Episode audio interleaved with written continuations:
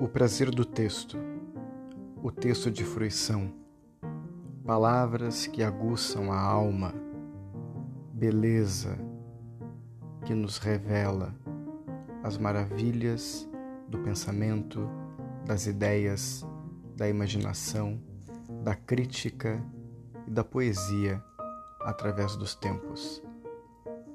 O prazer do texto em podcast, o prazer do texto no Instagram, no Spotify. O prazer do texto, onde quer que você esteja, que a beleza, o prazer e a fruição estejam sempre presentes.